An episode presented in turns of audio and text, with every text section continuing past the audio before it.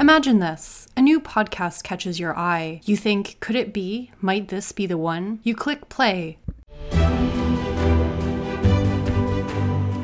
This is him interacting with her as this is my one soulmate in the entire world, and then also choosing to never tell her that. The few orphans who can see color are adopted quickly. Does that make you better as like a child? I actually have published about werewolves, which is I mean, so you Weird. are a werewolf expert. yeah. I- The fire was still cracking, lighting up the cave in the left corner near the engraved stairs that lead to the fire floor. It's not how I would imagine a post-apocalyptic. Like, what are they doing with all the smoke? well, there's a hole in the wall that water is falling through. I think this is just a really magical, ideally set up cave.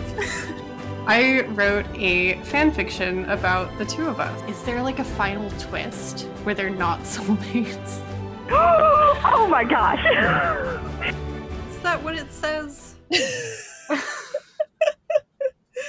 so disappointed, you set the podcast aside, but you start wondering what if?